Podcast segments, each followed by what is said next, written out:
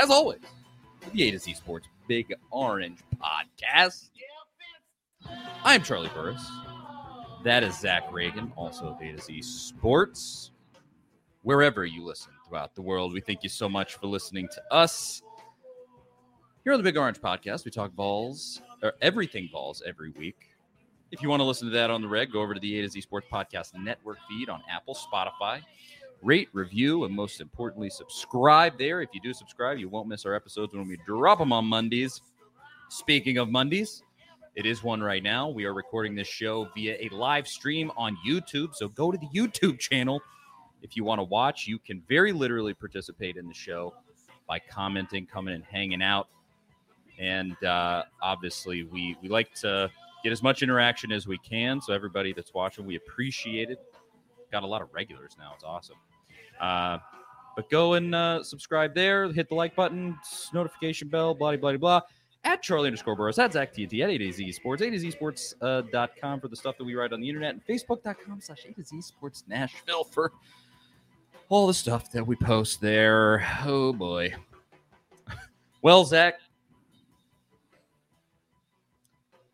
another interesting week in Tennessee sports has passed since we spoke last. Uh, a Tennessee quarterback transferred away. Tennessee basketball lost its damn mind uh, against Kentucky. We're going to talk about that. And then I think what uh, I, I, would put it this way what uh, kind of pays the bills around here recruiting. Everybody, man, it's when Tennessee is really good at football, people love to hear about recruiting. It's funny how that works. I, I don't know why, but uh, we are going to talk all about the huge recruiting weekend. Tennessee had junior day. Uh, this is what it's called, which is when your 20, 2024s, 2025s are coming in, the younger guys coming in, visiting, hanging out on campus, uh, and getting the recruiting pitch from the coaches. And we're going to talk about all of that. But first, Zach, what's up, man? Uh, it's uh, kind of a kind of an odd time of uh of the month here, the year. no, football is officially over for a while. We get to talk talk about the off season stuff and uh, talk about what the 2023 team is going to look like. It, it's kind of kind of a sad feeling to know that we've kind of closed the book on the 2022 team. Such a fun year, fun team to watch, and all the great storylines that came with this team. One that people will never forget. Uh, there's a little bittersweetness to the season coming to an end. It was uh, great to go out with you know 11 and two record, but just knowing that that's the last time we'll see you know that Tennessee team take the field, it, it's it's tough to wrap your mind around. It was such a, I mean, that's the season that Tennessee fans have been waiting for for so so long, and thought maybe it would never come again, or kind of wondered when it would come again, and it finally came. And uh, yeah, it's uh, definitely a special team that we'll remember forever. Yeah, it it is a shame, but this next one should be fun too. oh, no doubt. We're going to talk about this future team coming up. Uh, I, everybody that's already tuning in, I love this. We got like a GBO chain going here in the comments. Got Nugs, Jordan, Billy, Matthew, Danny, Jordan, Victor, Mr. Jones is back. Mr. Jones, the eternal optimist. He's always so optimistic in the comments. Thanks to everybody for hanging out. I guess I guess I can talk about this up front. Victor says, "What's up, Charlie? Stop messing with Kyler Kurbison." Out. So yeah, what happened with that? Yeah, bro. you sent some screenshots the other night to, to me and Austin Stanley. What uh yeah, what's the story there? Yeah. So his his po- I don't know if it was him, but it was his podcast account. He does a podcast, sort of like this one. Um yeah, he's he's been and, Kyler's in my Twitter mentions from time to time, but it's always been very cordial and, and pleasant and you know, a good kind of back and forth. Nothing so I, I was planning on going into this later when we talk about basketball. I'm gonna talk about football first, then basketball. But um, I just tweeted out after that Kentucky game. I was there. I watched the thing with my own two eyes the entire time, saw the atmosphere. Uh, that was one of the worst losses of Barnes' time at Tennessee. And that tweet had, I tweeted that out almost exactly. That tweet had like 400 likes. Like it was a pretty popular, people weren't raking me over the coals for that one. And out of nowhere, so Kyler has that podcast and the podcast account, it wasn't him. Let me specify. I don't know if it was a co host or if it was him, but the account called me dumb. It said, This is a dumb take. Relax. And I was like, No, I'm right. This is one of the worst losses of Barnes' time here. Uh, and so I don't know. I have no beef with the guy. I have no idea. He didn't like what I said on the Twitter, but uh, that he called me dumb. So I'm not gonna just take that sitting down. I guess. I would bet there's some some misunderstanding there because, you know, Charlie, everybody knows you're famous for firing everybody after a bad loss, right?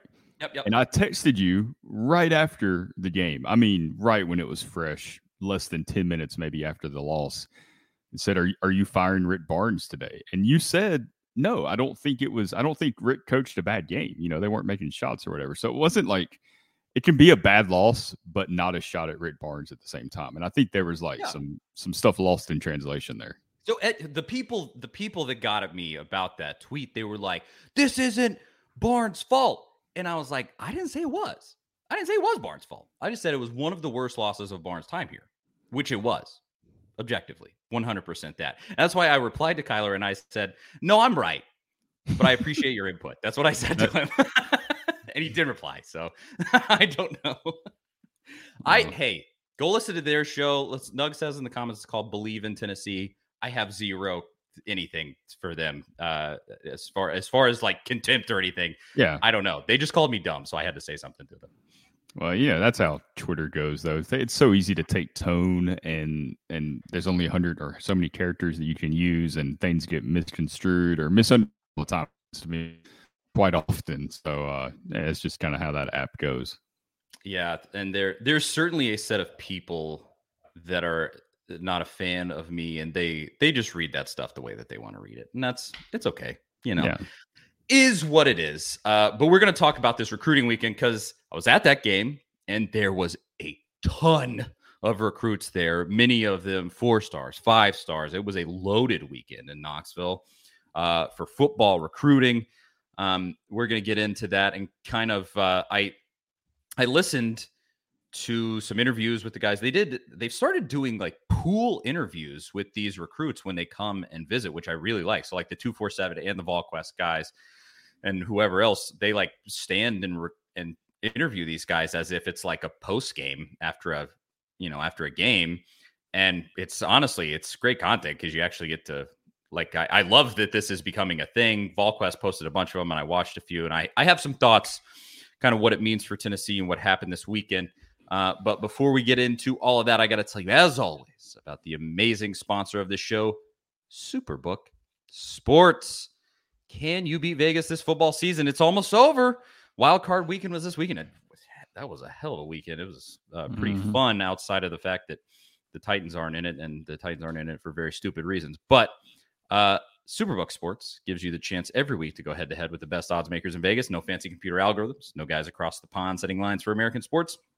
Just the best, best team of odds makers in the business behind the counter at Superbook in Las Vegas. Plus, Superbook features some of the best odds boosts and promo bets anywhere. Download the Superbook Sports app or visit superbook.com and start your battle against Vegas right now. Visit superbook.com for terms and conditions. And if you have a gambling problem, call 1 800 889 9789. That is Superbook Sports.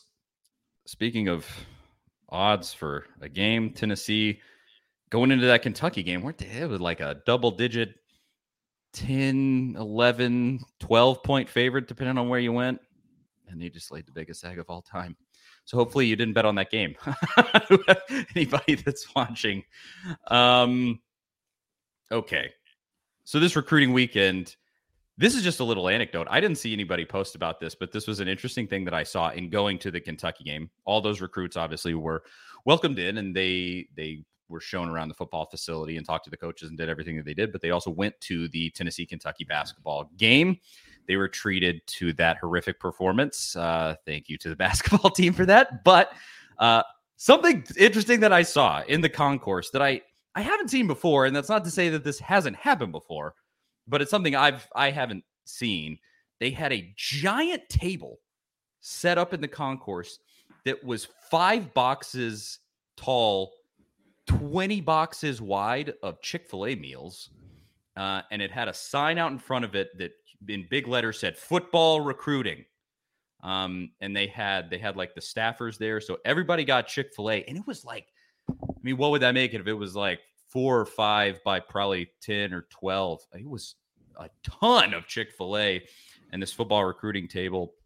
If that tells you anything about how many recruits were there this weekend and they all got to eat Chick fil A at the basketball game. They better than I did because I had nothing at the basketball game. Um, but uh, so starting there, this was huge because it was the first junior day since that 11 and 2 season. We've been talking about the 11 and 2 season already.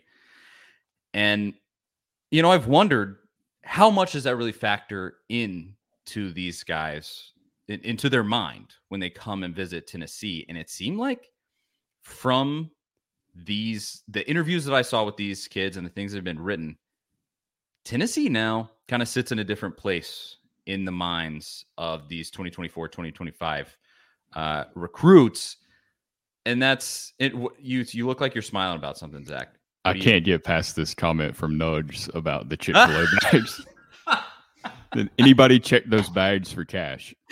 I don't think you I, put that together whenever you were saying that. I'm not kidding, Doug's. When we walked by that and it said football recruiting, that was the first joke that we made. The guys that I was with, we were like, "Oh, that's the football recruiting table." We were like, "Wonder if there's money in there."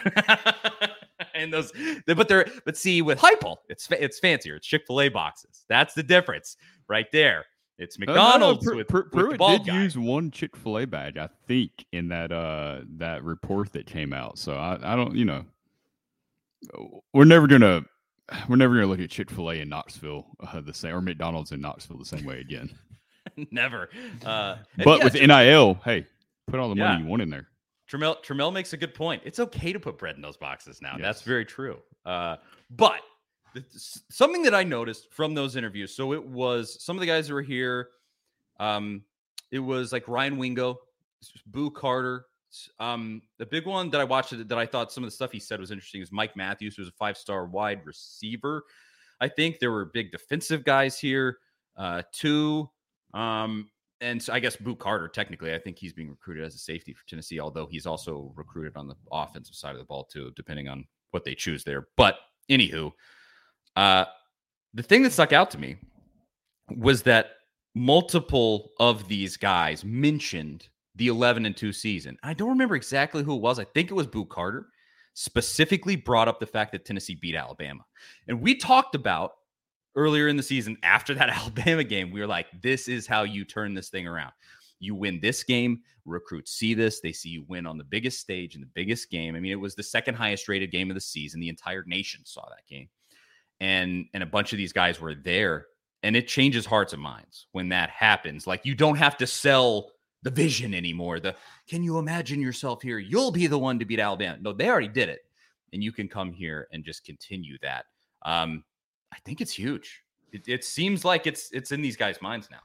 Yeah it's definitely huge. I mean going 11 and 2 just in a vacuum is great for any program, right? I mean, that's a successful season. Uh, even if, unless you're Georgia, you know, that might be the only team that, that would look at that type of season and be like, oh, we didn't live up to our expectations. But I think the part of that that really, and you kind of alluded to it a little bit there, you know, Josh Heupel was very upfront last year in 2020 or year before last, I guess now 2021, talking about recruiting these guys and having to sell them on this vision and tell them you know what they were going to do at Tennessee. They didn't have the results to show them at Tennessee. They kind of had to put a lot of faith in them. Well, now everything that they've told them during the recruiting process in 2021 leading into 2022, like he delivered on that stuff.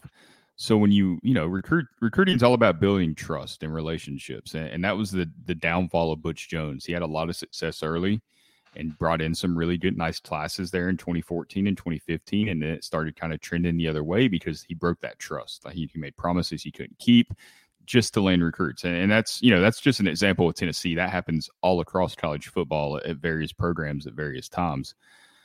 Heupel, you know, was very confident and said, Hey, this is what we're going to do. And he was that way with his team as well. You know, when he made those comments about we, we haven't put a limit on what we can accomplish. And he did the same thing uh, talking to these prospects, and then he went out and showed them that he was going to do it. So I think when you hear that from a coach and then you see it in action, it's not just that Tennessee went 11 and 2. It's that Heupel deliver on what he's going to do. So no, we can we can trust this guy. We can trust his vision. We can trust that he knows how to build a program. That he knows what he's doing. He's going to do what he says. And I think that right there is just just as huge as the 11 and 2 season. The fact that you know he has something that he can show them tangible evidence of hey I can turn this, uh, you know, program that's been the SEC, it's been down for the last 15 years. I can turn it around because he very quickly did, quicker than anyone imagined. I mean, if he'd have went nine and four this year, we would have been like, yeah, it's it's improvement. Hey, you got the nine and four a year faster than Butch Jones did or anybody else. So, you know, he, he's on the right track, but he took it up a notch, you know, going 11 and two and, and finishing it off the way he did against Clemson, too. I think that was ah. something that really can't be overlooked the Clemson win because but Clemson wanted to win that game. They had like one opt out, one guy injured that, that didn't play. Tennessee had a couple of opt outs, guys that aren't weren't going to be back next year anyway. So it was a pretty good example of what Tennessee's going to be next year, what Clemson's going to be next year. Both the quarterbacks we expect to start for those two programs next year. They went out and beat them by 17 points. So I think that right there just, you know, kind of erases that South Carolina loss in the minds of recruits. Like, yeah, that was just a hiccup. It's bad. It was just a hiccup. Heupel showed that this is the real Tennessee now. Absolutely. Uh, there was a lot in those interviews where guys mentioned in, in talking to Heupel, they talked. I forget who it was, but one of the guys said it didn't feel like he was selling me anything, and that's so perfect because obviously that was Butch's mo the entire time was just used car salesman. I mean, that's his whole deal. You said he didn't hold up his end of the bargain, and that word sort of got out to recruits, and he he was known as a phony. He was a total phony. And then with recruits now with Heupel, uh, you know, he's letting the work on the field do the talking, and Tennessee hasn't done that in so long. Obviously, Phil was able to do that back in the day, uh, winning national championships and SEC championships, and you know they were a borderline powerhouse, and that sort of speaks for itself and finally you're getting back to where the play on the field just speaks for itself and that's so so powerful with recruits i mean when, when you're talking about taking a bite out of what georgia has and like the the mike matthews kid he's a georgia kid and five star recruit i don't know i had his yeah he let's see yeah he's being recruited by georgia georgia clemson notre dame uh, to get that kid out of the state of Georgia or out of the grips of somebody like Clemson, I guess with Clemson, Tennessee, you, you did that. you, you, you beat them down, beat them by 17 points, and that's great. You have that now to kind of hang hang in your hat, and that's great. But w- to get them out of Georgia, it's gonna take not only 11 and 2 season. I mean, realistically, to take a real bite out of that, you you gotta just beat Georgia and be the SEC champion and be like that's that's where you're at. Unfortunately, that's the league that you play in, and that's a competition that you're going up against. You don't have the luxury of being like Ohio State, where the entire league's a joke. And so, I uh, I think that this is the beginning of that. Can they capitalize going forward? I hope so. Josh wrote in the comments. He he's pretty confident. He says Tennessee will go 11 and one, uh, lose to Bama, but then get another shot at them in Atlanta. I mean, that would be a hell of a season, but that's what you have to do. It's th- it's that you have to be 11 and one, and that's I don't think that's not how that will work. You wouldn't play Georgia again because they're in the East, but. I think he's saying you would um, get a you lose to Alabama and then get another shot at Alabama. Oh, oh, oh okay, okay. I read that. You lose to yeah, wrong. you lose to Bama. Right. You beat Georgia in Knoxville, and then that's you right. get to get the rematch with Bama. Yeah, I, I read that wrong. That, but that's that's what it would take is that kind of thing, and so you're this is a great sign that I, I put it in the the title of this video, but I really think it's true. You, are seeing that Tennessee, after an 11-2 season, will be recruiting on a different level. They're seen in a different light by recruits now. I think. Yeah, and, and and they're they're taking a sustainable approach. Not not to repeat what I said earlier, but they they were taking this whole we'll show you. Just trust us. We'll show you. You know, instead of making these bold promises and this and that, we'll show you. And that's going to hold up longer than the whole Butch deal did, where he has, you know, a couple of good years. This is something that they can kind of build on. And when you talk about like you, you just got to go beat Georgia and you just got to do it, kind of makes me think about next season. Everybody's already talking about Tennessee maybe taking a little step back next year before maybe Nico comes, uh, as, you know, as the starter in 2024. I mean, that's kind of the way we all think it'll play out. We obviously don't know. Maybe Nico takes over mid midway through next year. I mean, who knows? But you know, it almost feels like we're falling back into that same conversation we had before this season when we were like nine and three. Like that's you know that's best case scenario. It's what a lot of us kind of said. And we're putting the limits on the program, the fans, in a way, where Heupel's not. Like, I guarantee you, Josh Heupel is going into 2023 to play for a national championship. He's going with Joe Milton, the receivers that are coming back, the guys that he's added, the Oregon receiver, some of these defensive guys that they've added. They're, they want to go beat Georgia. They want to get to Atlanta. They want to win a national championship. So, you know, for us to say they're going to take a step back, step back, I think there's some logic in that just because of what they're losing. But it wouldn't surprise me if they do, you know, go 10 and 2, 11 and 1 or something next year. It, I mean, this, the schedule no. sets up pretty well. You got to go beat Florida and Gainesville, which it's going to be a tough environment. That's one, the one, you know, going into last year, we talked about a couple of things Tennessee had to do better this year, and they improved in those areas, running with no tempo when they need to bleed clock and short yardage situations. They were so much better in those areas this year. Going into next year, they got to be better on the road. That was one thing they struggled with this year, aside from that LSU game, which was almost a Tennessee home game because there was so much orange in Baton Rouge in that stadium that afternoon. But Georgia, South Carolina, you saw some real issues there. They got some tough road games next year, too. Obviously, it's the SEC, it's every year, but you got to go to Florida in the swamp. You got to go to Alabama. Those are teams you beat this year. Those games are going to be a little bit tougher. Florida, in theory, should be better. Alabama is going to be better. They have a really good class coming in. If, if, they can find a quarterback, we have no idea who who that's going to be for them next year at this point. Um, if they can beat Florida on the road, Alabama game is a toss up. You got Georgia at home, and I really feel like if that Georgia game would have been at home this year, that game probably comes down to the last couple of minutes, and Tennessee's got a chance there. So, it, uh, again, in theory, Georgia should not be as dominant next season because they got to start over at quarterback as well. They're losing a lot of talent. Jalen Carter, Kelee Ringo, a lot of these guys that we saw dominate all season. I mean, I think it's there for Tennessee to take. They're not going to be the favorites. We're not going to go expecting them to, you know, go into the season expecting 12 and 0 and, be disappointed if they don't get there. But I think after going 11 and 2, I think you've got to raise the expectations and say, hey, 10 wins. Like that's the that's the goal every season from here on out. And, and really, that's the minimum. Like that's the floor of what you want to be.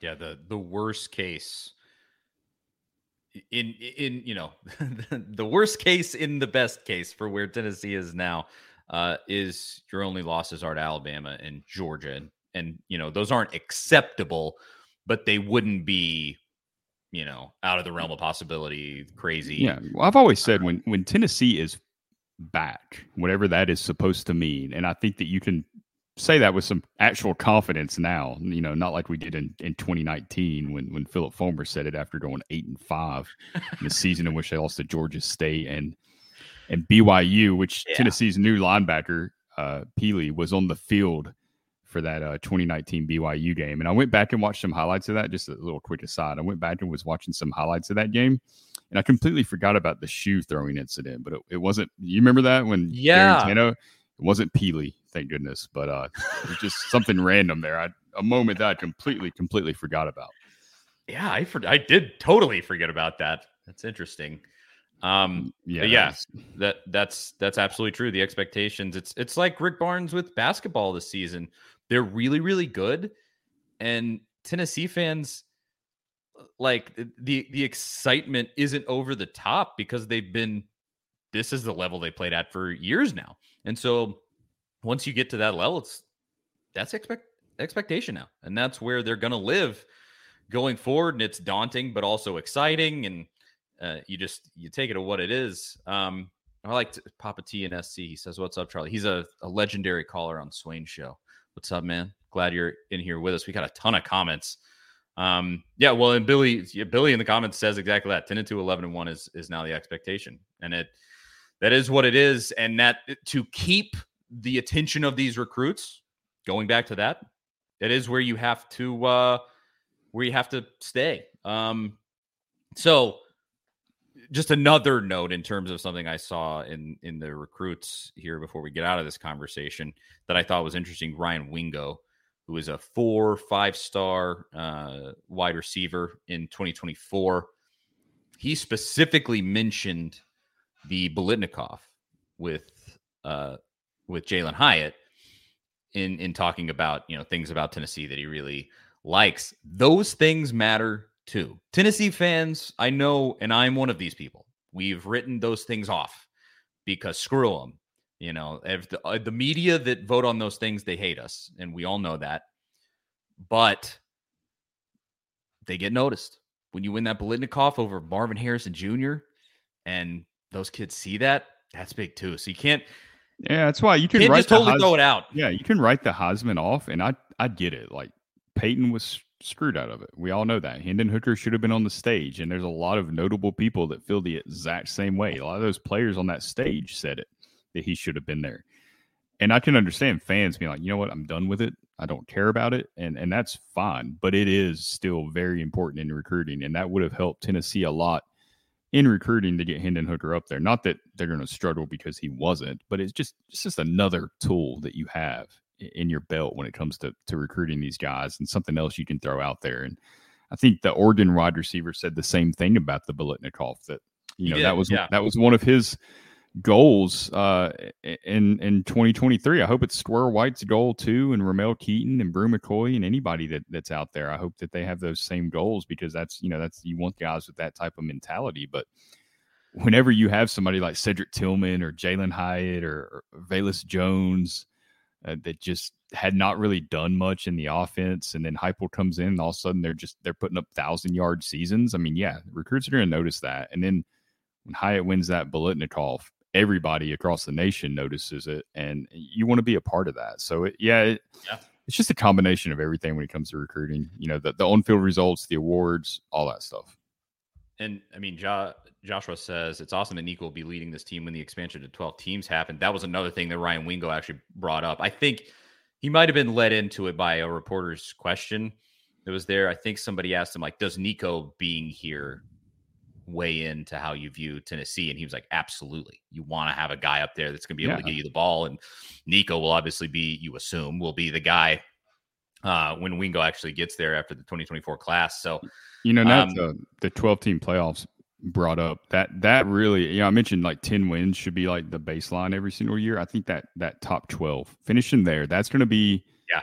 what you're shooting for every single year. And Tennessee, you know, they finished number six this year with two losses. So if, if that ten and two kind of holds up, that that goes right along with that. If you go ten and two in the SEC, you should be right there in that conversation every single year. You're going to get the benefit of the doubt because you are Tennessee, and like we've talked about before, the schedule might become more favorable here for Tennessee in the future because really, I don't think there's anybody in the SEC that has it harder than than Tennessee. Maybe Auburn since they cross over with with Georgia.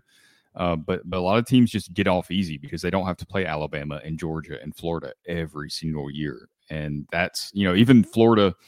I don't know what's going to happen with Billy Napier. I mean, there's a lot of stuff going on down there with the NIL stuff with with Jaden Rashada, and he you know he's coming off of a kind of a so-so year. Florida fans don't seem overly thrilled with him. I'm not ready to write the guy off yet because he was pretty good at Louisiana. I think he's a decent coach, but I think he's still learning how to navigate the SEC. But that's still a game that even Napier, whoever's there, that's going to be a tough game. It's a rivalry game. It means a lot to a lot of people. And that's going to be a tough game every single year, no matter how bad or good Florida is. For sure. Um, I, I did see it's another one before we get out of this conversation. I like this from uh, Jason Kimberly Snyder. I assume that's like a him and his wife, maybe. Uh, he said, How much does it matter in recruiting that our coaches can develop players in every position to play in the NFL? I asked that when Heupel hires a tight ends coach. This is a good transition into because the next thing we were going to talk about is the tight ends coach and the or lack thereof for Tennessee at the moment. Um, I mean, I think that's massive also in- in terms of getting recruits and you you look at not only the Biletnikoff Award with Jalin, uh, but the fact that he's now you know a, a, a draft pick. Bru McCoy will be a draft pick. Velus Jones was a draft pick. Cedric Tillman's going to be a draft pick. Cedric Tillman, didn't even play this season. He's going to be a draft pick, um, or he did play, but not that much.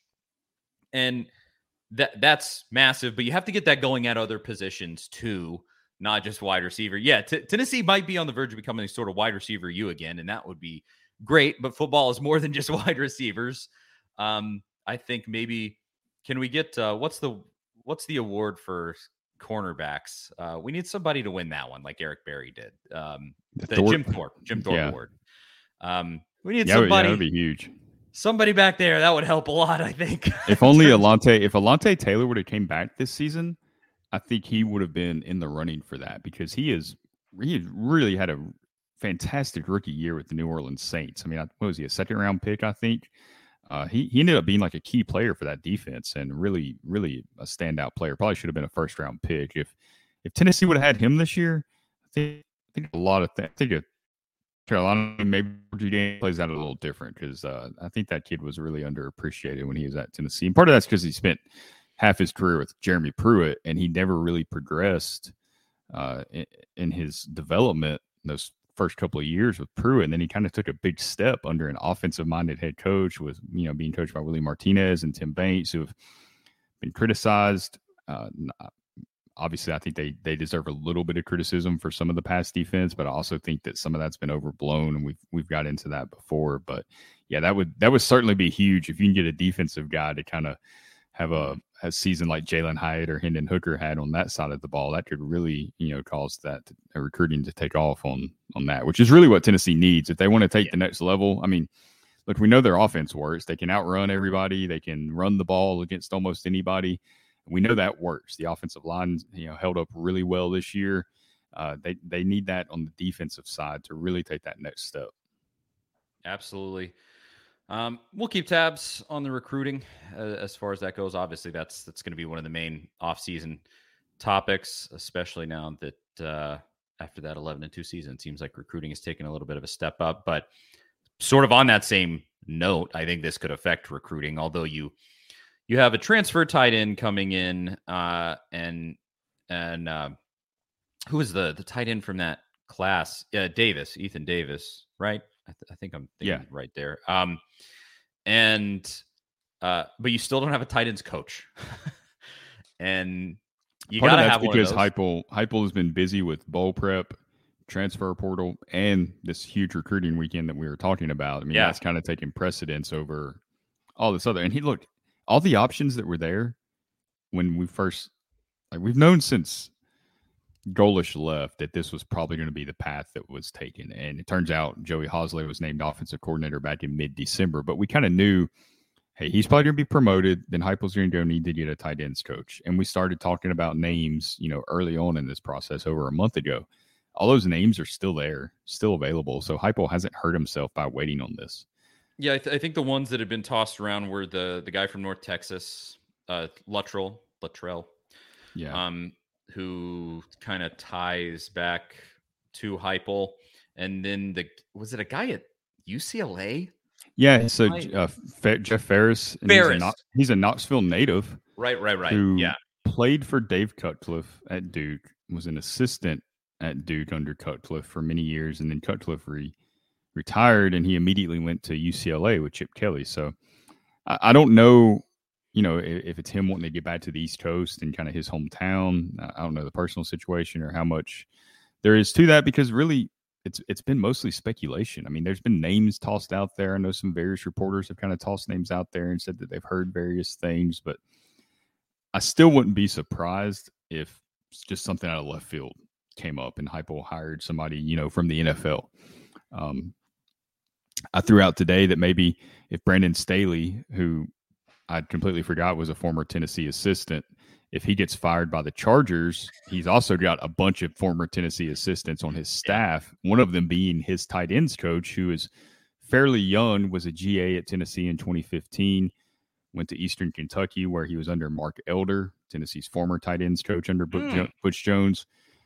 Uh, then he went to Iowa, so he's only had like two years of NFL experience. If you get fired, your staff's going to get fired. Maybe he has to go back to college and get a job. If he, you know, hey, that that could be a guy that you could use on the recruiting trail because he's been around the country at various schools. He's been in the NFL, and that always plays well on the trail because you know those, like you said, those guys want to get to the NFL, and he he can be like, hey, I've I've been there. Uh, I know what you need to do to get there. So it, it, I'm not saying he's going to be the guy by any means, but it wouldn't be a shock if you know if something like that ended up being the hire. I certainly look at a guy now. I'm looking at him. Is Kevin Codger? Koger? Um, yeah, is the tight ends coach with the Chargers, and I, I think I saw Staley got the uh, the dreaded vote of confidence from the after they blew that game sky high last night. Mm-hmm. He he got the vote of confidence from the front office, so he may we'll not see. be getting fired, but we'll see how that plays yeah. out. Though that, that, that you know that happens from time to time, and there seems to be. I don't know that situation that well. I know he's you know had winning seasons both of his first two years there, but you know even if they do keep him, they might force him to make some staff changes. He's also got a his running backs coach is a former Tennessee assistant, and you know there's always there's been some talk like hey maybe Heupel goes and gets a running backs coach that he likes Jerry to Titans. Jerry's coach it ends before like that's an option as well. I don't think that's what'll happen. Is I don't think he wants to move Jerry Mack from where he's been. Because we know how important continuity is. But with that running backs coach, it's uh Derick Foster, I think is his name. Do you have it pulled up there? My uh, chance. He uh he kind of has some roots though in the same system as Josh Heupel. He coached at Samford, which is coached by a guy that played quarterback at Valdosta State for Mike Leach and Hal Mumme and went to Kentucky. And so that, that guy has his roots in the air raid system and he worked under him. I know Heupel doesn't run the air raid, but Heupel's roots are also in the Mike Leach system. So there's some there's some crossover there that that could make sense. I, you got to think about that too because I don't think Heupel's going to go get a guy from like you know Iowa State that's in this kind of old school offense or or whatever that that or Iowa that's in this old school offense that's completely different from what he runs. He's going to get somebody that that has experience with tempo, that kind of has experience with spreading the field out and running this type of offense. It is Derick Foster. They don't on the Chargers official website. They like they have where he went to college in his hometown, and that's yeah. He was a GA it. in twenty in twenty twelve. So it was him. Okay him and Brandon Staley, the, the Chargers head coach, were GAs at uh, Tennessee in 2012, and then Derrick Ansley, who later came back as Tennessee's defensive coordinator under Pruitt, he was the safeties coach, I believe, uh, in 2012 under Pruitt, and he's now the cornersbacks coach or safeties coach, one with the Chargers. I mean, those those two specifically, in terms of kind of in my mind the type of dude that would fill that role. Both of those dudes are are right there. The guy from North Texas, even, I, I'm not totally sure. I think we talked about this um, maybe a couple weeks ago. His history doesn't lie in SEC ball, and I'm always leery of that because it's all about recruiting. Like it's a tight ends coach, like Heupel's going to take care of you, even if you're a lame tight ends coach. His offense is just so good. Like it's in terms of this system, you you don't have to be an amazing tight ends coach to make it work in this system, but you do have to be an amazing recruiter to make it work in this. System. Well, then what about Mr. And, Jones' suggestion here, Todd Downing? How would you feel about that, since he has these ties to the state of Tennessee? Dang it, Mr. Jones. Uh, yeah, pa- hard pass on Todd there. Um, but but in terms of what I'm thinking, like this, uh, the the tight ends coach there, Codger, he he doesn't have an SEC background, but he played at Michigan, and so he knows big time college football. Um, and we had one year at sea. That's true. That is true. So he does know that much, and would probably know Knoxville a little bit, which is good. Um, but in terms of somebody who's going to be young and hungry on the recruiting trail, because mm-hmm. it's just such a specific skill set in a way. You have to be that dude who will show, like, think about the function that they serve, a lot of those guys. You have to go to a kid's high school and just show up, track them down, talk to them, create a relationship, and not be awkward, not be weird, not be yeah. weird. I mean, you put, put them at ease. Yeah, there has to be a bit of salesman and, there. You have to and, stand out among all the other coaches that are coming to see them. It's it it's a really odd thing. And so, you know, I, I don't know if this is Heupel's criteria. I'm sure it's part of the criteria. I would think. I'm. I think he probably is looking for a guy who can be a good tight ends coach, but um, and not just a recruiter. But that's just such a big part of it and it's a weird thing and like guys from the NFL you always wonder like are they in, in the NFL because they don't want to do any of that that is a factor a decent amount of the time where just the recruiting thing is just too much they don't like it they don't want to go to a high school talk to a high school kid you know and that's part of their job and I hey I cannot blame you at all that's the way that college football goes so um I I'm very fascinated to see who ends up in this position. The options are interesting. You these are some interesting names that you brought up, Zach, and some some cool connections with these guys. Who knows exactly where they go? I haven't been able. I haven't seen anywhere where anybody has a real feel for this almost at all. Well, It's I think like, it's I think it's because Heupel hasn't really like put much effort. Or not. I don't want to say No. put much effort. He just hasn't put his attention on making this hire yet because he's had other stuff that's a little more important. This isn't as time sensitive. Uh, and there, there's also the chance that he promotes from within, which I know is not a popular answer, but he did it with Kelsey Pope, and that worked out pretty well. I mean, Jalin Hyatt had a tremendous Blending season, and Kelsey Pope from the the people that you know, I've heard. You've seen the comments from recruits, but I've also heard that he has a reputation in that facility as a tenacious recruiter, a guy that is really gets after it. He's well liked. He connects well. You know, everything that you were saying there, basically, that you have to do, he had those qualities. And you got to think that that was a big part of why Heupel promoted him, not just because he thought he could teach tight ends and not just because, or wide receivers, and not just because of the continuity, but because he believed he could recruit. And so far, we've seen that he can. definitely. I Uh, Jason Witten's name has been brought up a ton. Um, Mr. Oh. Jones, um, I think we both try to put yeah, it at both the same time. So he, uh, you know, he his name's been brought up a ton uh, for this because he's a high school coach down in Texas. And he almost became the high school coach at Lipscomb Academy uh, last month to replace Trent Dilfer, who went to UAB. And it, as from what I understand, that deal was really close to happening. It was talked about, you know, behind the scenes for several weeks and was very close to happening. I think there were some people that even, you know, a day or two before it, it, it kind of broke that he wasn't going to be the head coach. Felt like that that was really going to happen. From what I understand or can gather, it, seemed like he doesn't want necessarily to move his family from Texas at this time. I don't know if he would reconsider that for a spot on Tennessee's staff.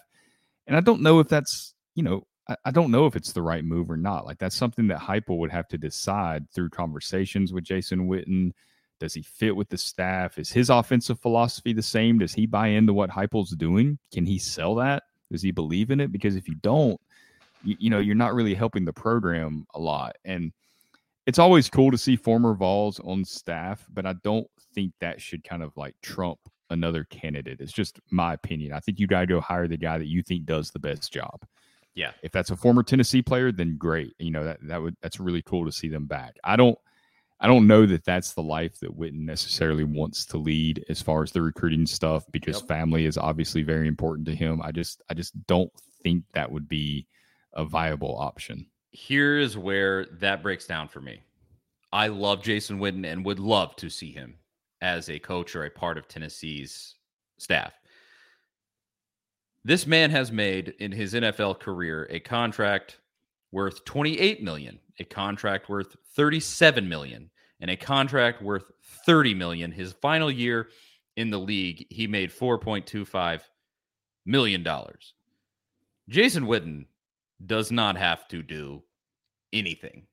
If he treated his money correctly, he doesn't have to do anything for the rest of his life. It's probably why he's coaching high school ball.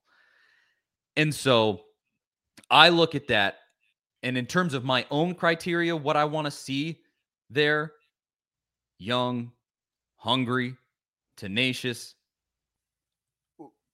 Where would the motivation be for Jason Witten? The man's worth tens of millions of dollars. And it's just, I, I don't think that it's a great fit. I mean, Mr. Jones does say it here. He can recruit just with his name. That's Yeah. probably true. But at the same time, it's not that simple. Uh, you know, like it, it is and it isn't. There's a lot of non-glamorous work that goes in with recruiting. A so lot of much. A lot of texting, a lot of you know Twitter DMs, a lot of film that you're breaking down and watching and and going through. Eh, It's not just going into their schools or going into their homes uh, and visiting, but that is obviously a big part of it. And you're you're on the road, you're in a hotel, you're on planes, like you're away from your family. Like you said, Witten, I feel like he's he's coaching high school football in Texas because he enjoys it. Um, I Mhm. think he loves Tennessee. Obviously, it's a big part of who he is. He's come back to Tennessee. He's been to games. Um, I stood beside him. I remember at the Utah State game uh, before the game, you know, and he was just, you know, he he loves the Vols. Like it, it is very important to him. And um, I'm sure he would love to have a hand in, in in that, but I don't know if I just don't think that's the life that he really wants. Yeah, hundred percent. That that's just when I hear that, it's exciting. Oh man, that would be incredible. And then when you really think it through, it just doesn't make a lot of sense in my mind. But hey, if that's what he wants to do, I I would welcome him back. Oh yeah, with, be with open arms. A, a, great story, and I think he'd do well, but I, I Yeah. just don't see it. So that's the basic updates on that tight ends coach hire. We'll talk about it when more roll in, but that's kind of our take on it. And then I have we'll a finish. feeling. I have a feeling when that hire is made, it's just going to be a report out of nowhere, like Yes. Some national guys just going to break the news. You know, Pete Thamel from ESPN breaks a lot of that stuff because of his connections with agents, and uh, that, I think that'll be how it goes. Yeah, I, I do too. It'll just be like a, a random Wednesday, and that's going to drop out of the sky, I think. Um, so we'll talk about it when that happens. Um, final note on football before we move on to that embarrassment that the basketball team left out there on Saturday. Uh, Tayven Jackson, your backup quarterback, transfers to Indiana. Not surprising at all. We had speculated that it may be after spring. When you think about it, why even wait around if he already sort of had figured he's not going to be that guy? Uh, and his brother plays basketball in Indiana, so there's a real connection there. It was sort of the natural landing spot. Um, and so he ends up at Indiana. So your depth at quarterback is Joe Milton. Should be a great starter if he can hone in the the accuracy. Nico, obviously extremely exciting as a five star, and then a whole set of walk ons. Navy Shuler, Gaston Moore, um, great dudes, but maybe not SEC starters. Uh, and so, does this concern you at all? Should Tennessee go try to get a transfer? It's a little late now, at least until after spring ball. Um, any urgency there? Yeah, I mean, I think you definitely have to go get a quarterback. Uh, you you can't go into the season with two scholarship quarterbacks. You you just can't. We've seen Tennessee get in so many situations before where they got down to their third quarterback. It happened under Pruitt, you know, a decent amount because you know maybe Guarantano was banged up or ineffective, and we saw Brian Maurer and Harrison Bailey and JT Shrout. It was kind of a revolving door there at times. And we saw it at the end of the Butch Jones era when when Will McBride had to start uh, which you know people found out some some people found out he was on the roster you know that week that he had to start. So you know and one counter argument i've seen to that is well if you lose your first two quarterbacks you're not you're not winning 10 games and that's certainly true but you know if, if you can go seven and five with your third string quarterback i mean that's better than going five and seven. You you you got to win as many games as possible no matter the situation and i know gaston moore's been at UCF with Heupel. He knows the offense, but this is a guy that was not even recruited, I mean, rated by the recruiting services. He was a zero star. He was NR, not ranked on every single thing. He was the scout team guy at UCF. We saw, we've seen him briefly in action. I saw him at the UT Martin game, and he threw a terrible interception against a not good team. You know, trying to score at the end of that game, and it's just you know I don't think he's the guy that's going to get you to seven wins. I just don't. I think he's a good guy to have on the team, but I think you have to go try to find a like a grad. There, there's a couple of options out there, and I went over them. You know, there's like the guy at Oregon State who entered the portal. He's getting a seventh year of eligibility. He kind of reminds me of the Gardner Minshew situation a couple of years ago, where Minshew was going to go to Alabama and be a backup, and then Saban was going to give him a job as a GA because that's what he wanted to do was coach. Ends up going to Washington State, kind of turned his whole career around. You know, that's a, a great story in itself. But this guy kind of has the same mindset at Oregon State. It- it's Tristan Gebbia. He wants to go into coaching, but he wants to spend his last year of eligibility somewhere. Uh, so why not go to Tennessee, be a third string, get some SEC experience, maybe Heupel gives you a job as a GA. You should be able to make some connections there and and, and kind of broaden your options there, not limit it to just kind of the west co- west coast, northwest. Uh, you got to go find somebody like that. I think somebody that's okay with playing that role. There's a guy at UAB that is a Maryville native that that's probably not going to be a professional football player. Maybe he would be okay with coming back to Tennessee to serve as a. Uh, but there you go. Uh, You know that that's Um, it's gonna have to be somebody like that. I think his name's Hopkins, Dylan Hopkins, something like that. Uh, it, it's it's got to be that, and that's a really really hard thing to do to go in the portal and find somebody that wants to come and be a backup. Yeah. But it's good enough to run the offense and, and move the ball down the field. Like that is a very difficult thing to find. So it'll be challenging. I don't know if Tennessee will be able to do it, but I do think they should try. It, it's a very niche thing because uh, you're exactly right. You, you just can't go in with a walk on as your third string because they're not going to be Stetson Bennett. I mean, that's such a total such a random, outlier. like, yeah. That, and, and Stetson Bennett's story anyway, like he was a walk on and then he transferred and then he came back to Georgia as yeah. Not a walk on. So exactly. the whole walk on story is not exactly 100% accurate because this version is scholarship version, Stetson yes, Bennett, not walk on version. You've been deceived as far as yeah. that goes. Um, and so, yeah, I mean, you just look at those guys. I mean, I, Lord knows, I would love to have a guy with last name Shuler as the quarterback at Tennessee. That would be so cool given who his dad is and things like that. But you just, they have to be able to play SEC ball. And I just am not sure that you can have confidence that that's where those guys land, um, you know, in terms of their skill set. So, yes, that person does exist that you just described. There just aren't that many of them. And how do you get them to come to Tennessee?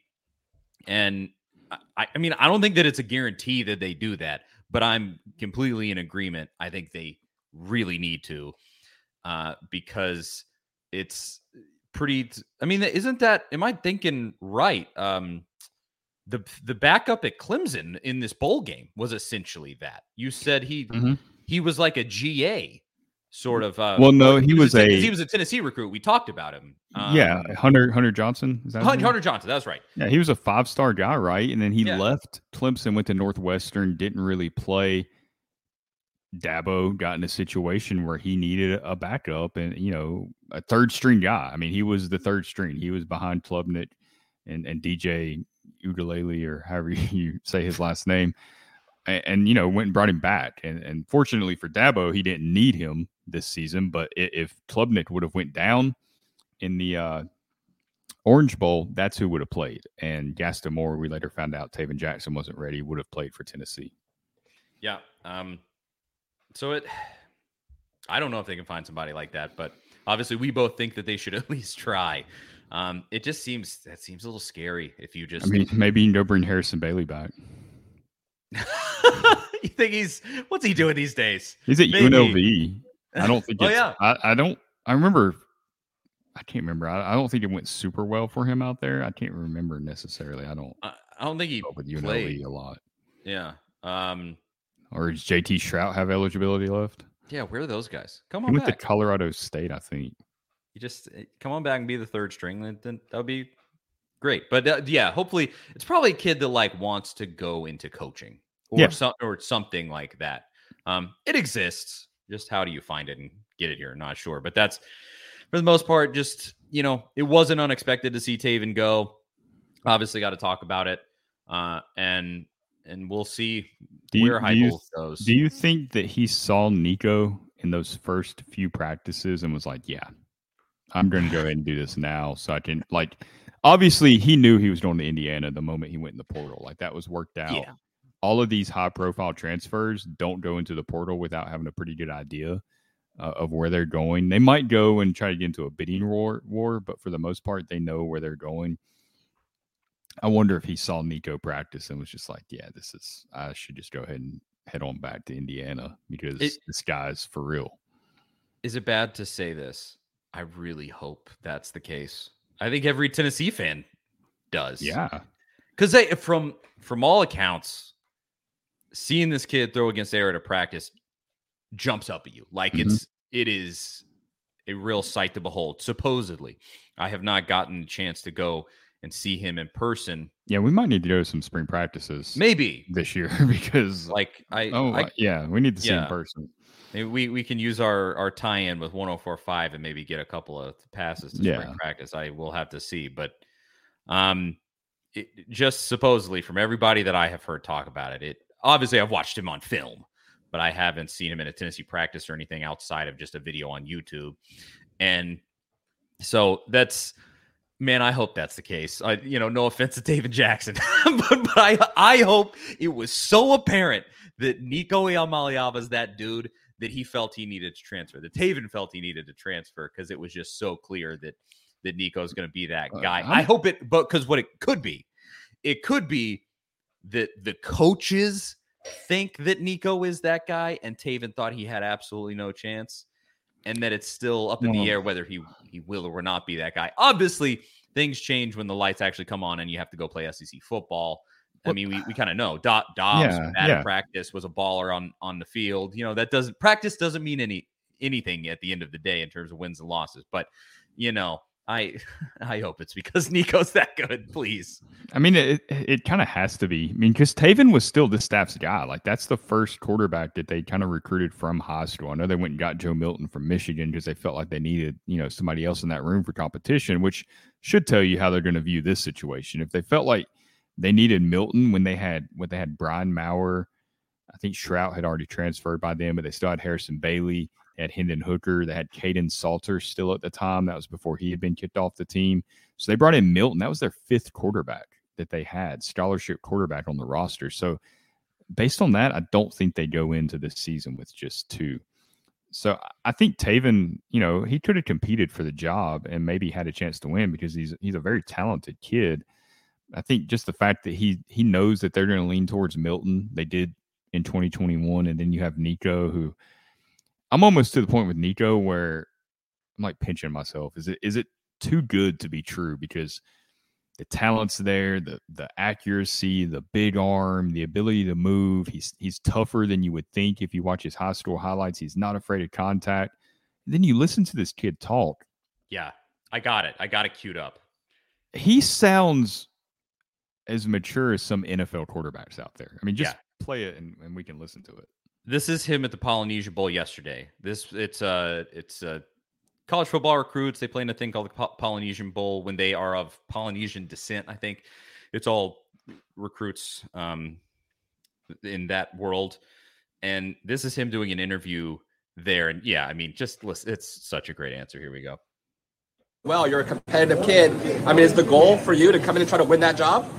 Yeah, um, you know, it's, it's been my goal since day one to go out there and compete with uh, whoever's the, the, the, guy. Um, but I also look forward to learning from guys like Joe and um, Navy and uh, Gaston, man, and the whole QB room, man. I think we have a great QB room, and uh, uh, just my first three weeks there was just uh, it, it just felt good to be a part of, man. Um, nobody has any ego. Think everybody gets along well, and uh, yeah, man. Whether whether it's competing for the job or, or backing up Joe or backing up whoever it is, um, I look forward to, to learning. Um, it'll be freshman year, so I know there'll be a lot of uh, more adjustments in, in the college life. But yeah, I look forward to uh, you know wherever wherever wherever that spot is. Yeah. Well, you're How is he 18? It, it really is. Like, has he? Surely he's been like trained on media. That's such a great answer. Surely he's been. He's like been. Well, he's done. I mean, he's done a ton up. of interviews. Obviously, That's being true. a high-profile recruit. But even then, you still see a lot. I mean, you see guys go to the NFL that don't really have that kind of awareness and just humility. Everybody's been talking about this kid for almost a year now. Uh, ever since that article came out from the Athletic that suggested that he was the one that made all this money. Look, that's the that's the only real report we have about that eight million dollar NIL deal. That came from whoever brokered the deal, that end of it, in an interview that they gave. Not nothing about that has come from Nico's camp. There hasn't been anything, any ego, nothing. I remember, I don't want to say the player's name, but I remember there was a high profile recruit that came to Tennessee when when Butch Jones was the head coach. And I remember speaking to his parent, his, you know, one of his parents going into his freshman year about kind of what they expected and or what they were expecting uh, you know from his freshman year and kind of how they thought things would go. And he told me that they were expecting you know a basically 50-50 split with with with what his position what he was playing. And i remember that just came across to me as like no he's got to go earn that you know? You don't just get given that because you're a high profile recruit you got to go earn it so going in there and expecting that that's what you're going to get, like that's not a recipe for success. at all. And the kid ended up playing well at Tennessee, but I, eh, that that always stuck with me, and that is not what you get from Nico at all. We saw it the day he arrived at Tennessee when he's making him do push-ups in the locker room, and his family's giving him a hard time about it. Like, yeah, yeah, yeah make him do those push-ups, make him run, get on him. Like they they that's kind of how he was raised. So it's not a surprise yeah. that he's this mature, but it's still, yeah, he's 18 years old. Uh, to to name the walk-on quarterbacks and to point them out and to not make assumptions and to say you're you're going to play your role no matter what that role is but you're also going to go compete. I mean that you can't ask for much more in a quarterback. It's so just savvy. That's that's like the right word i think i would use. Specifically him him pointing out navy and gaston. Like he mentions them like as in you know he's going to learn from them. I mean obviously all of the assumptions are he will he will play and that they will be the the walk-ons and we know that you know that's how this works and he still goes out of his way to say that.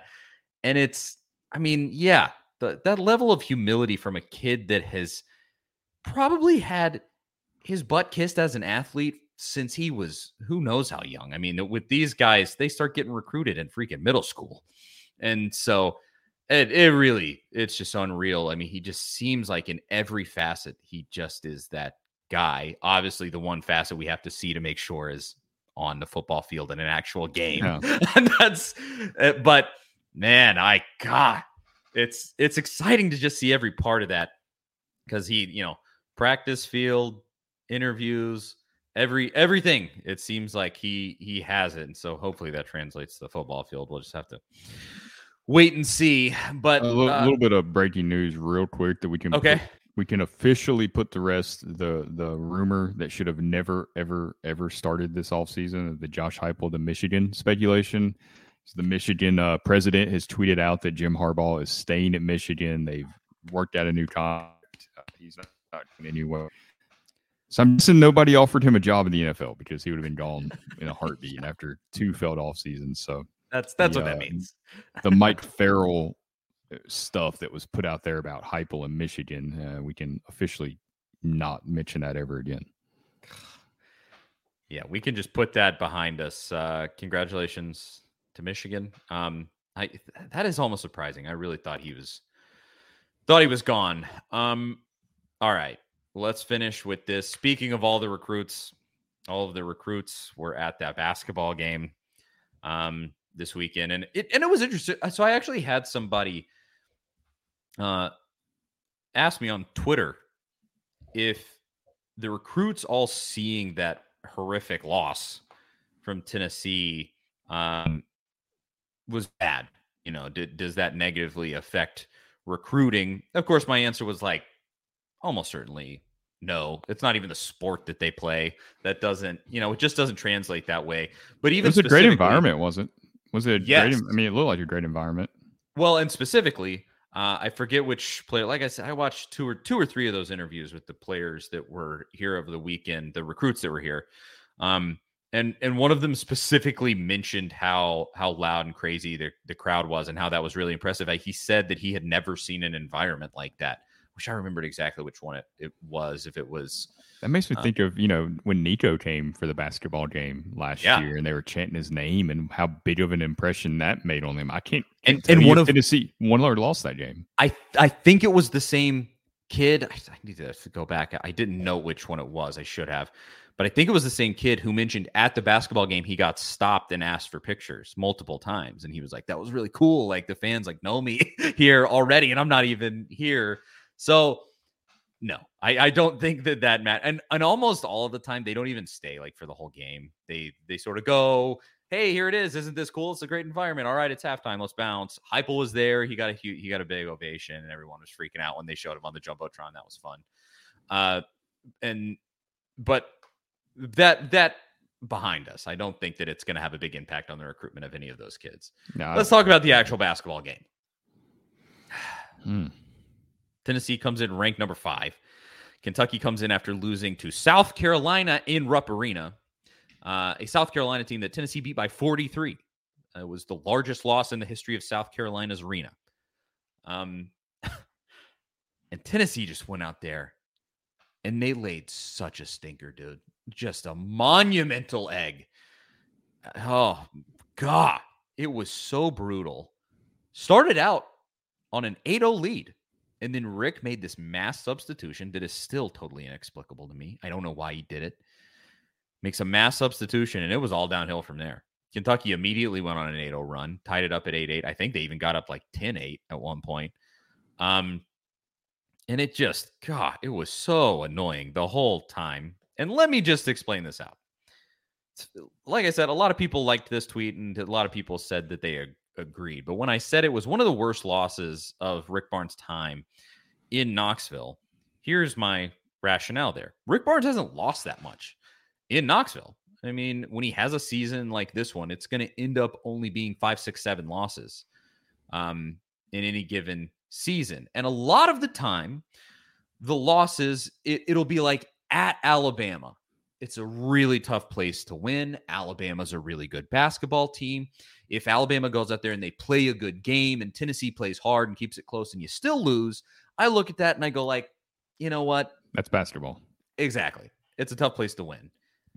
This was an absolutely reeling Kentucky team and a Kentucky team that you should be getting up for this game every single time you play. it. I mean, it is it's Tennessee's biggest rival in basketball. Period. Again, I, I always say Kentucky fans would never admit that, but that's the absolute truth, and they know it.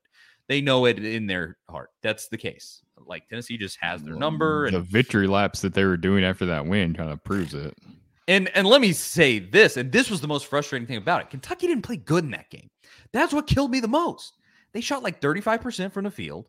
Oscar Tshiebwe didn't have a huge game. He he's, he scored a decent amount. He had like 13 rebounds, but yeah, that's like that's his. He- that's a normal game yeah. for him in this. Like they really like if I'm Kentucky, I'm not feeling overjoyed about the way they played in that game. They played with a lot of heart and they played with a lot of grit. I'll give them that, but they still kind of stunk in big portions of that Yeah, the team's not And- great, but I think we kind of Yeah. knew they were going to play with heart and grit after Tshiebwe's comments last Sure. week about wanting his team to fight. I mean, when that stuck with me when he said, "Just put a walk-in in or something, somebody that will fight." Like if if you're a college basketball player and you're a five-star recruit, I mean, it means something to you to play basketball. You you wanted to play in the NBA, and Kentucky's got a lot of talent.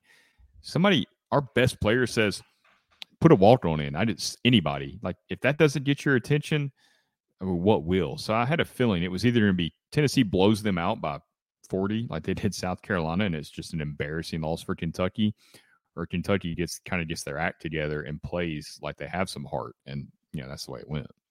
Yeah, they I mean, I would say I expected Kentucky to come in with some fire. It's the Tennessee game at Tennessee, and you're coming off one of the worst losses of the Cal era at Kentucky. If not, honestly, if not the worst ever. I mean, that that South Carolina team is horrendous. Um and and they come into this game and I expected fight from Kentucky. And and I'll go back to what I just said about like if you go to Alabama and you lose, that's I'm not I'm not shedding a bunch of tears over that.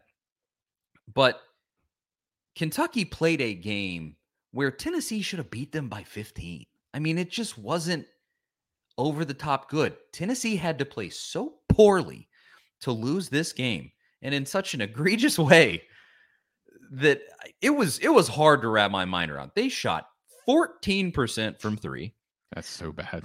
missed five wide open layups. It might have been more layups than just that, but five wide open Felt like that I recall off my head.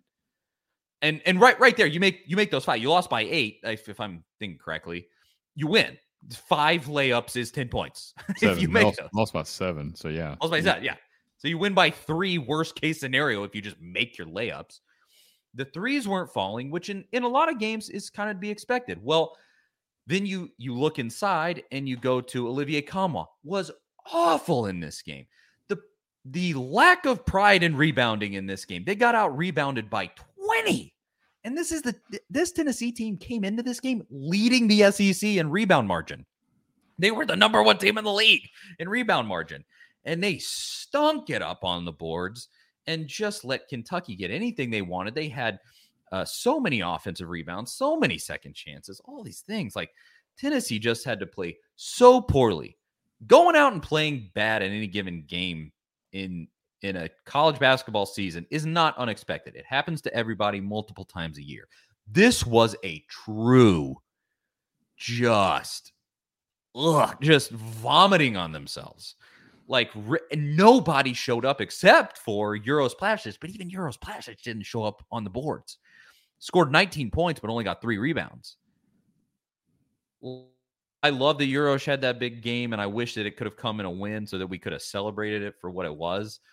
But God Almighty, it was so bad, and that is all why I call it one of the worst losses of the Rick Barnes era at Tennessee, because it was unbelievably egregious. I'm not throwing the season out. Tennessee is still one of the best teams in America. Period. Rick Barnes is still a solid basketball coach, even though he made some very questionable substituting decisions in that game. But that game was above and beyond bad. I'm like, I you know, it, it felt it felt similar to that South Carolina game in in football. It it did, where you just went, How how are we even doing this? How is it like this? like it just was whew. And so may hopefully that helps folks that thought that I was being hyperbolic. I obviously I 100% believe I was not being hyperbolic at all. I think it was just really terrible. It was a terrible game. Yeah, it's funny you bring up the South Carolina loss because I, I texted you or in that in that game, and I was like, man, this you know feels like the South Carolina game or something, and you're like, yeah, we're it's fine, we're going to win this game. I was like, yeah, that's what you said during the South Carolina football game, Well, and it uh, felt, it so- yeah, it felt like a game. Tennessee's going to get it together. It did. this game. So to, to that point, did. I mean, in, in the second half, Tennessee's down at the half, and it was just gross. And I was just like, ah, just go and yell at them in the locker room and get their Yeah, heads yeah. straight, and they'll they'll still pull this out. We're in Thompson Boling Arena; it's okay. And then they they come out and they get a lead back. They got a two point lead, and this play stuck out to me in a big way. Uh, so I'm actually I'm glad that you said that because I meant to mention it and I didn't. They get a two point lead. They go down and they make a stop, and you go, all right, here we go. This is the start. They're gonna start. You know, th- this is going to be the beginning of a nice run, and then they get a ten point lead, and then it, that's the end of the game. You know, and I just and then you shrug it off. You say, "Yeah, it was a bad performance, but hey, we still got the win," and then you move on with your life. That's what I thought was about to happen. They go down, and Santiago Vescovi t- puts up this ill-advised three. He was trying. th- The energy was really building up. He wanted to take the top off the place. Mhm. He wanted Thompson Boling to explode, and so he put up a and he, man, they had numbers, and he put up this three pointer that bricked, and everybody was like, "Oh!" And it I just hate, I hate, I hate transition threes. I mean, when they sucked the fall, out of the place. when they fall, it is incredible. But I'm kind of risk Ah. adverse, so take the sure points. Uh, to me, the play that really the sequence that I felt like lost the game also involved Vescovi, and he missed the front end of that one and one, and then they go down. Toppin gets fouled, and he makes the first one, misses the second one, and Kentucky gets the rebound, puts it back.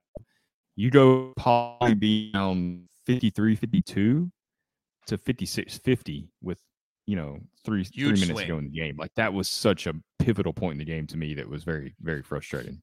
Huge, huge, huge swing. I mean, Mr. Jones says it here. Speaking of free throws, 10 free throws for Tennessee to 25 for Kentucky. And Kentucky, I think, went like 23 for 25. Like they really were good from the line and just really had they like they came in and they they did they didn't play bad. They didn't play great. They just played they played like a pretty decent basketball game. I think Well, 63 points is not playing great by any means. Yeah, no. like like Tennessee's defense held them down more than enough to win this game. Like I said, Kentucky played at a level where Tennessee near the top end of its ability beats them by 15. And you know, Tennessee played pretty decent defense the whole time. Kentucky never had any of these huge runs or anything spectacular.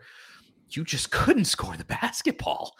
And it was hard to watch. I mean, like uh Zakai Zeigler played terrible. A- Aidoo was getting pushed around. That was tough to watch. He was getting pushed around and getting taken totally out of position for rebounds. That was hard to watch. And and like I said, Uros, as good as he was on the offensive end, he just didn't show up rebounding the basketball on the other end. They they played good good defense, but I mean on the offensive side, I went back and looked. Kentucky was ranked 65th in adjusted defense uh, on KenPom. Tennessee's number one. Tennessee is even after that game, I believe Tennessee is still number one. But Kentucky came in 65th, and you could only put up what 50 some odd points. I mean, it just brutal. Like, what the hell, man? Like, it really was just bad. Now, I say all of that. That it really is just an explainer for why I said what I said, and it was kind of controversial. That you know that tweet people didn't love. A lot of people agreed, and then some other people didn't like it, like, like Kyler Kurbison apparently. um, he called me dumb. That was fun. Um, but uh, the where where does this leave us going forward? You know, there were definitely some people that were like, "Oh, the wheels are falling off. Rick's already in March form." Blah blah blah blah. I'm, you know, you're not going to get that out of me. It's it is basketball. Sometimes you go out there and you just really stink it up, and it happens sometimes. But what I want to see really is for them to take this and actually have it kind of turn a light on and go like, hey, we don't have a go-to scorer. Who is that person? Specifically, I mean, I, I want to see it with the young guys um, because it's it, like you're just not getting with how deep this team is, you're not getting the contribution that you need uh, from people beyond the the stars and even some of the stars. Like in that game, like Josiah Jordan James was just.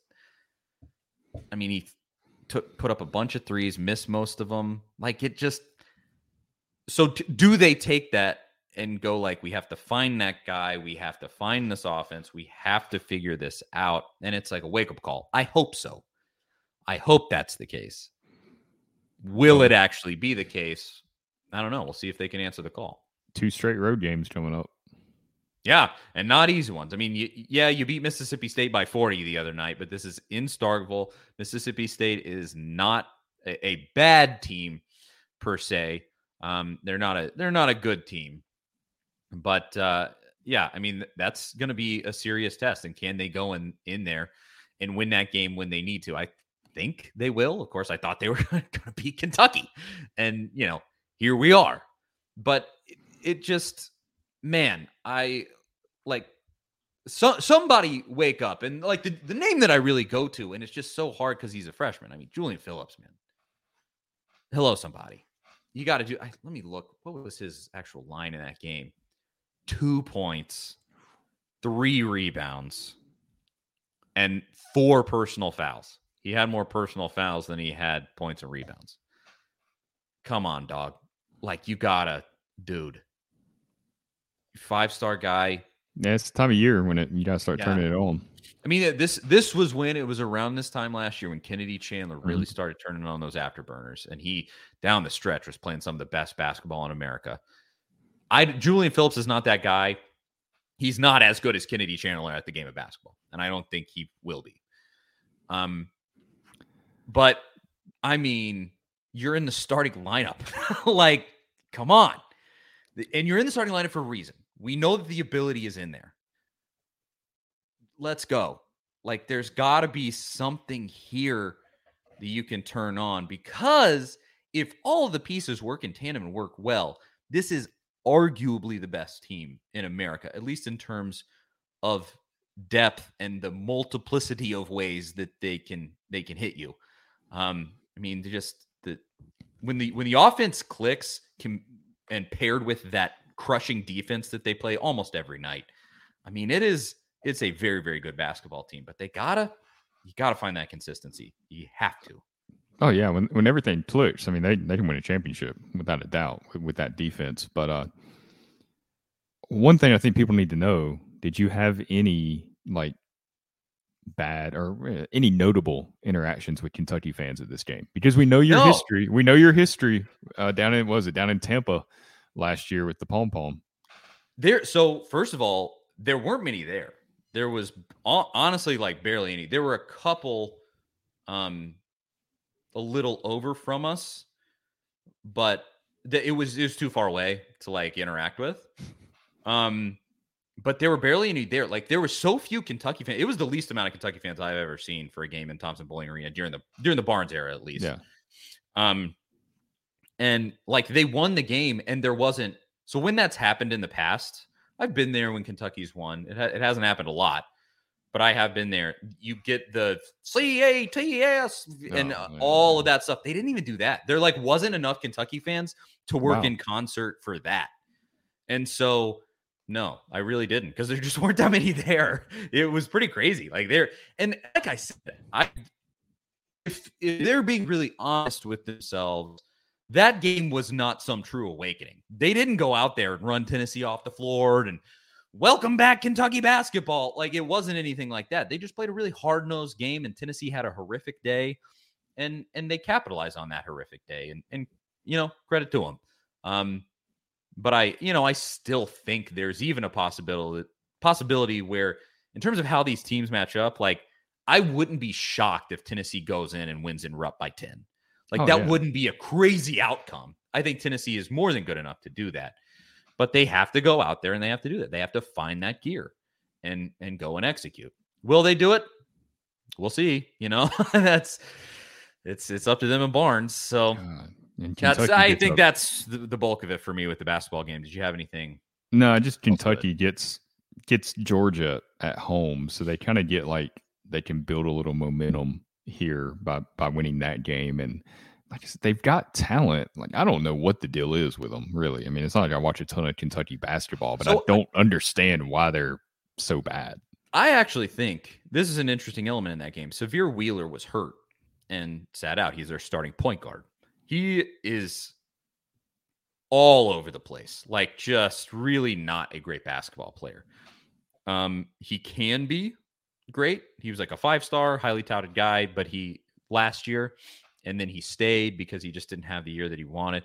But he turns the ball over a lot, and he's really sporadic, and he's all over the place. I honestly think that helped Kentucky him being out. I think they should think about that when he comes back and is able to play, because I think the, them running a more like the it just wasn't uh like it was just a tra- a real traditional game they played. They just Maybe more half court any- sets type Yeah. deal. Yeah. they and they, I mean, honestly, at the end of the day, what really happened in that game is that they beat Tennessee at their own game. Like that really was like that's the type of stuff Tennessee tries to beat you with, and typically does beat most teams with. Um, and Kentucky went and did sort of the same thing. And with Sahvir Wheeler, I think it worked, or without Sahvir Wheeler, I think it worked better. So is this is this sort of like when going back to South Carolina when they had uh, you know whoever out in that game, um, and they totally changed the offense against Tennessee, and then suddenly it worked. Oh yeah, maybe, maybe true. it was a similar situation. yeah. And it worked from the next week against Clemson too. yeah. I don't Uh, know. Did you? Did you? I guess we can go back to this real quick because this is going to be a huge game next year. It's kind of early in the season, September, when South Carolina comes to Neyland. You know, Josh Heupel, like we've talked about it all season, how he kind of has that pettiness about him, and you know he he wants to beat them by more than South Carolina beat Tennessee last season. Did you see Spencer Rattler's like re- return or announcement that he's returning for another season? I mean, we all knew Yes. he was going to. Like if that right, there's two things. I, we need to talk about this real quick too, because the video I tweeted out and, and Georgia fans, like we need to have a quick conversation about Georgia fans because it's, they're the most tougher fan college football right now. There's no fan, at least on social media, there's no fan base like them that you tweet something about Georgia or not even about Georgia, just about Tennessee, and they come out of nowhere. And I tweeted that video of Kirby Smart, you know, doing the one, two, and then the three right after they beat TCU. Like we're going for a three P, right? And I tweet, I was like, look, Tennessee should be playing this in their facility for the next 12 months. They should be playing that Spencer Rattler video in their facility for the next 12 months. Like it's Kirby Smart's out there just making up lies that people said that they weren't going to go to the playoff. I mean, he said at their victory celebration, nobody predicted us to make the playoff. And the Georgia beat writer for the Athletic tweeted out the article article where seven of the Athletics college football writers picked Georgia to make the playoff. So it's just completely made up. He's talking That's about going seven and five. I had all these. I mean, if you go look at that, go find that tweet on, on my Twitter account. It's just search Georgia, Tennessee, whatever. It'll pop up. All the like eighty percent of the replies are Georgia fans talking trash, like Tennessee. You know, like I'm calling, like predicting that Tennessee's going to beat Georgia or something next year, which I clearly I'm not. Like it's not just Tennessee that should be playing this. Every team in the SEC should be playing it. They should. You go out and you compete for a championship. I don't care if you're Vanderbilt or you're Tennessee, how realistic you think it is or isn't. If you don't have that mindset, you stand no chance to to win games and compete. And that's all I was saying. Like, use that as motivation. Everybody should want to knock Georgia off. It really, it's a compliment to Georgia uh, in, in a way. I still really, I think to some extent, Georgia fans have a pretty good dose of like imposter syndrome still. It's like this, it came on so quickly with all of this that they're like, oh, are, is this really how we are? Okay, all right, let's, we're going to beat our chest and we're going to do the whole thing. And we're, and, and also, I, I think it doesn't help that they sort of stink at every other sport. They're not good at baseball, not good at basketball. And so, like, they don't, they don't have the bravado there and and they never really have been good at either of those sports. Like football is a thing that they fully hang their hat on, Mm-hmm. and so it, it's it's almost like, and they were just so mediocre for so long that it almost feels like they like don't know how to have pride. I guess I, I don't know if that's the exact way to say it. Like, but it- nobody's taking shots at Georgia. The No. only thing, and I haven't even really said, like, after they beat really into this year, I don't think I've said it much at all. I did last year at times. Talked about how Kirby isn't a great in-game coach, or he's not just this great football coach. Like he's not a savant, like like some guy like Heupel, for example, who really, you know, is the X's and O's there. He's just got the best players. He's got the biggest, the fastest players. Like it's hard not to win when you have that kind of talent. And, and Kirby's a, obviously a good coach because he has them all motivated and, and moving in the right direction. I don't think he's going to take a mediocre team with talent and do. I mean, he took a team with mediocre talent, lost to Butch Jones, right? I mean, that was a ten win team the previous year, and Kirby lost to Butch Jones. So it's you know he has that in him, but nobody's taking shots at Georgia. Like nobody's out there like, oh, they're fraudulent or they should, you know, they're not that good. They got lucky. Uh, there's not really any of that out there. Uh, I don't know why they're taking it so personal that teams like want to want to come beat them now. Like, yeah, like that's that's the goal. You've won back to back championships. Everybody wants to knock you off. I, I don't And- understand that.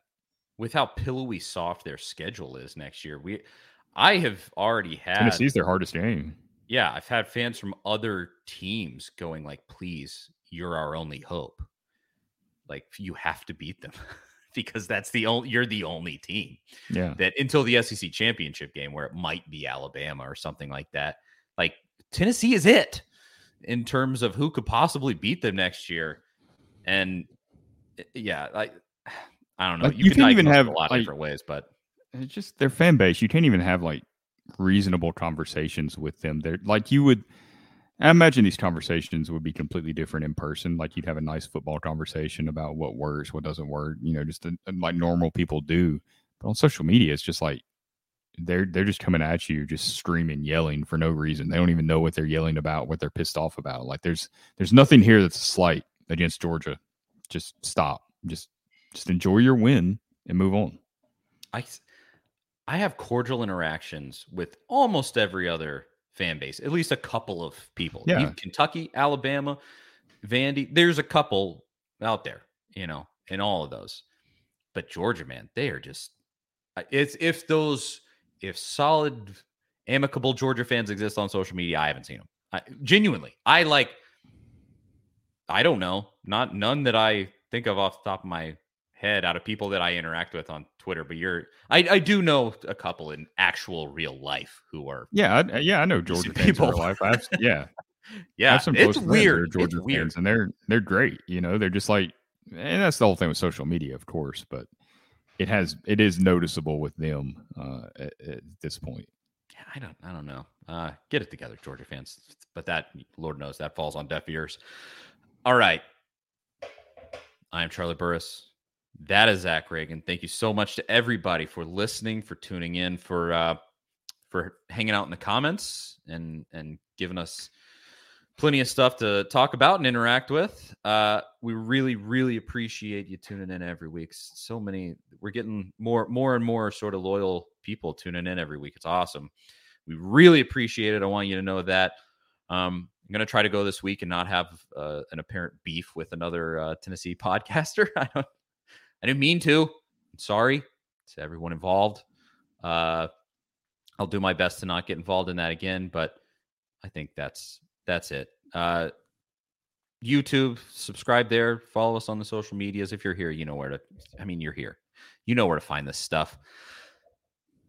Uh, we're gonna do a midweek segment, potentially, potentially a guest. We're not sure. I think. I think we, I think we, I think we have a guest lined up for Wednesday. Charlie does not really know about this fully yet. We'll have to iron out the details once we finish. Sweet, All right. I've, I've got it. I've got an email here. So Excellent. Well, so maybe a guest later this week. So watch out for that on the A to Z Sports Nashville YouTube channel. Subscribe there so that you don't miss it. Um, and yeah, we'll talk to y'all then. see you guys later.